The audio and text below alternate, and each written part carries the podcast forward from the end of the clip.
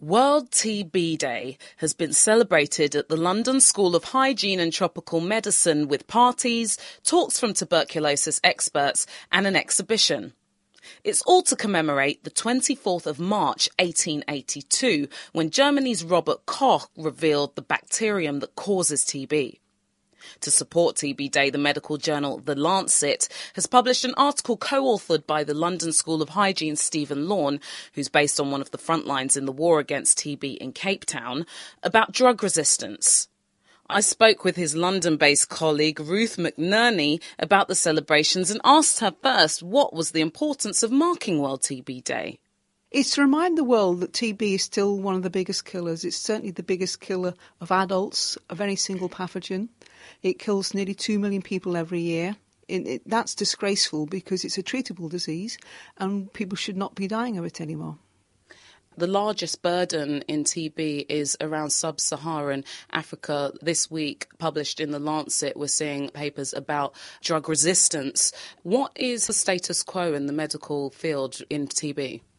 Yes, drug resistance is very worrying. Previously, it used to be just in Europe, Eastern European countries where there's a problem. But now that problem's in Africa, particularly South Africa, it's a growing problem where we've got patients we can't treat them and they're not getting better. They remain infectious. So we've got this this horrible cycle of people who can't be treated who are infecting other people who then become infected with strains that can't be treated.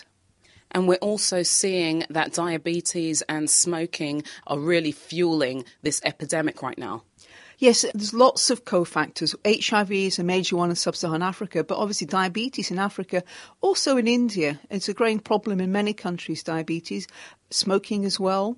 Uh, in, in, minors who've got silicosis, they're badly affected. Poor nutrition, people are in, uh, taking drugs, the homeless. There's many risk factors, and it really is time we got a grip on this reading in the Lancet piece about TB in the developing world, but what's the status quo in the UK, for example? Well, unfortunately, UK, for example, things aren't looking too good because steadily TB is going up by year by year.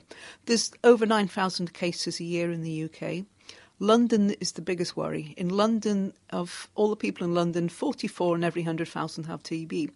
In parts of London, though, in places like Brent, there's over 80 people per 100,000 have TB, and that's far too high. It's embarrassing. We're trying to tell the rest of the world how to run their TB programs, and we now have the highest TB rates in Europe.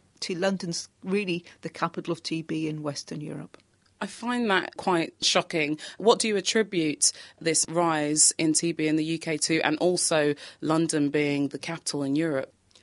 London's probably the capital because that's where people are coming in from overseas, where they're travelling to and from. Uh, many of the people coming in from overseas, they've not got TB when they arrive, but they're after a year or two, perhaps they develop the disease. They're under stress, uh, you know, strange country, strange food, all the different reasons. Um, and but also we have quite a lot of TB in ordinary people who never travelled. It's just slowly spreading. So we've really got to get our act together. The health reforms are very worrying. What's going to happen about TB? Is it going to be coordinated? Are we going to look after TB patients properly? Are we going to stop it spreading?